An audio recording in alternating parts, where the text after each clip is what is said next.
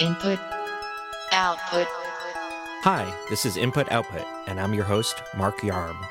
Today on the Input Output podcast, we've got two stories for the end times.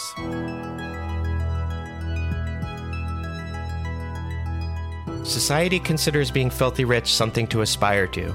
A million dollars isn't cool. You know what's cool? You. A billion dollars. However, scientists argue in a new analysis the pursuit of affluence goes directly against the idea and feasibility of a sustainable system. InputMag.com news editor Cheyenne MacDonald wrote about this study and asked that rich people please stop killing the planet.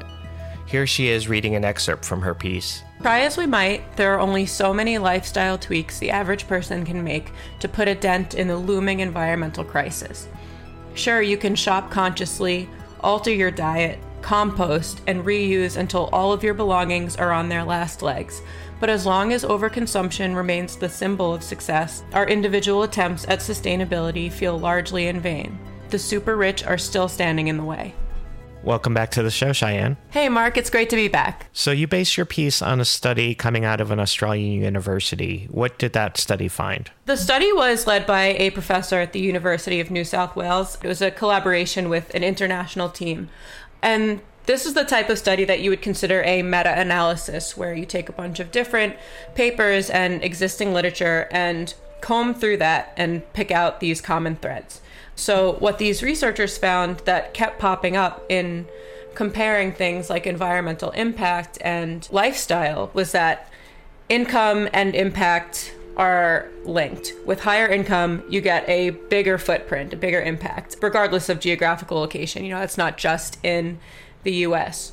So, when you take those two things, income and impact, you can combine that issue to just one term, and it's affluence. They found that affluence is really a big hurdle in addressing the climate crisis. So this just gives me more reason to hate Jeff Bezos and Elon Musk, right? Yes, absolutely. As if you needed any more.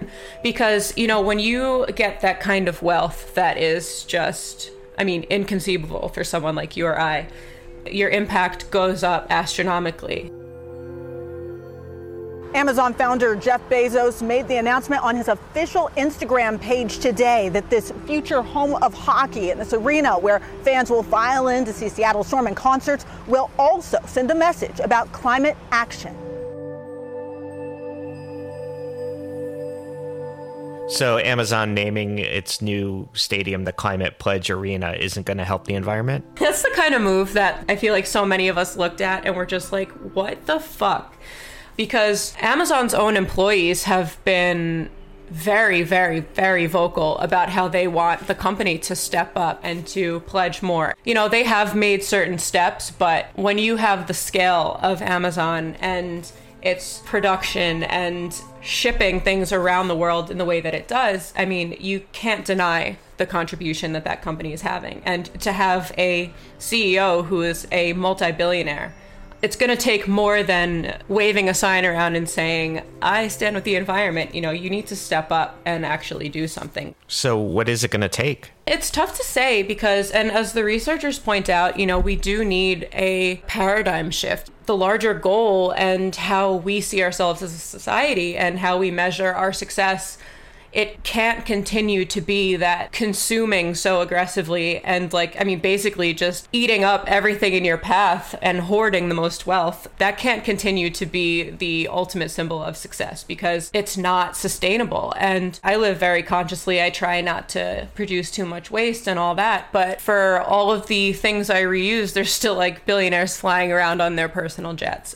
the shift needs to be more dramatic than on the individual level. At some point, you need to get these people together who are just a small handful but having an enormous impact. And they need to be told, you gotta cut this shit out.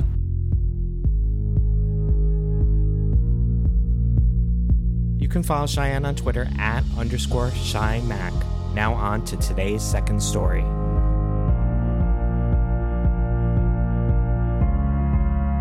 These days, a lot of us have the end of the world on our minds.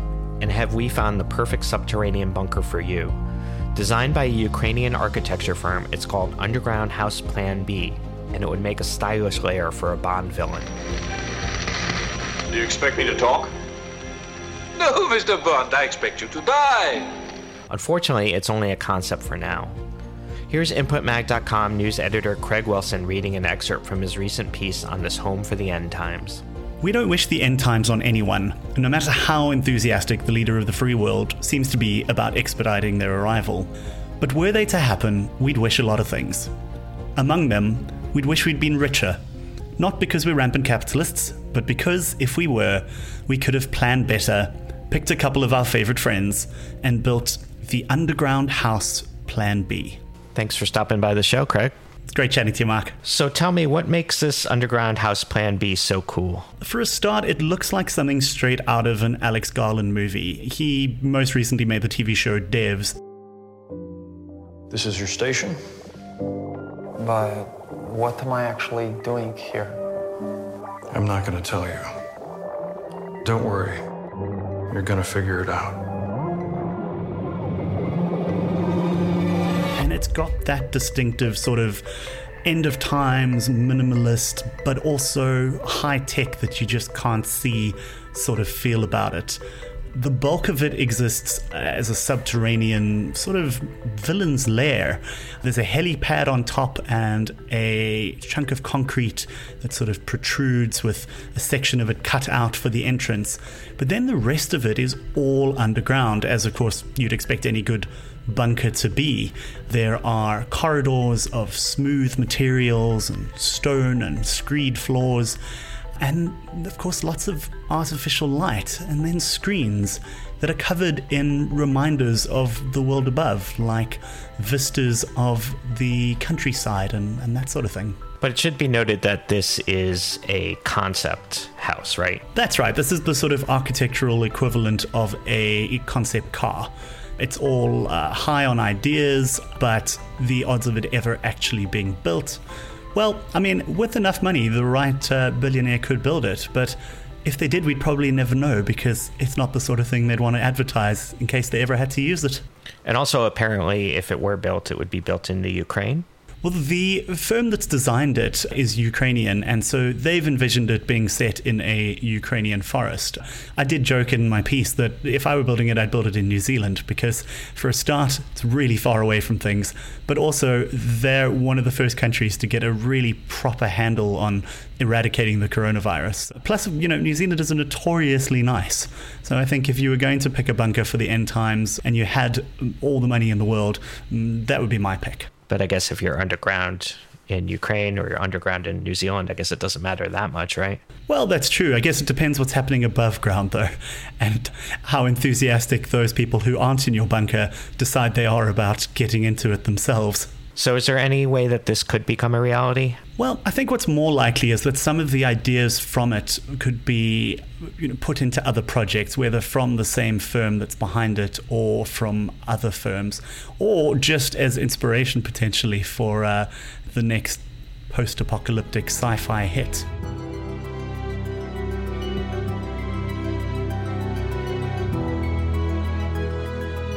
Can follow Craig on Twitter at Craig Wilson, and I am at Mark Yarm. For more news from the world of technology and culture, visit inputmag.com. You can click on the links in the show notes for the stories we discussed today.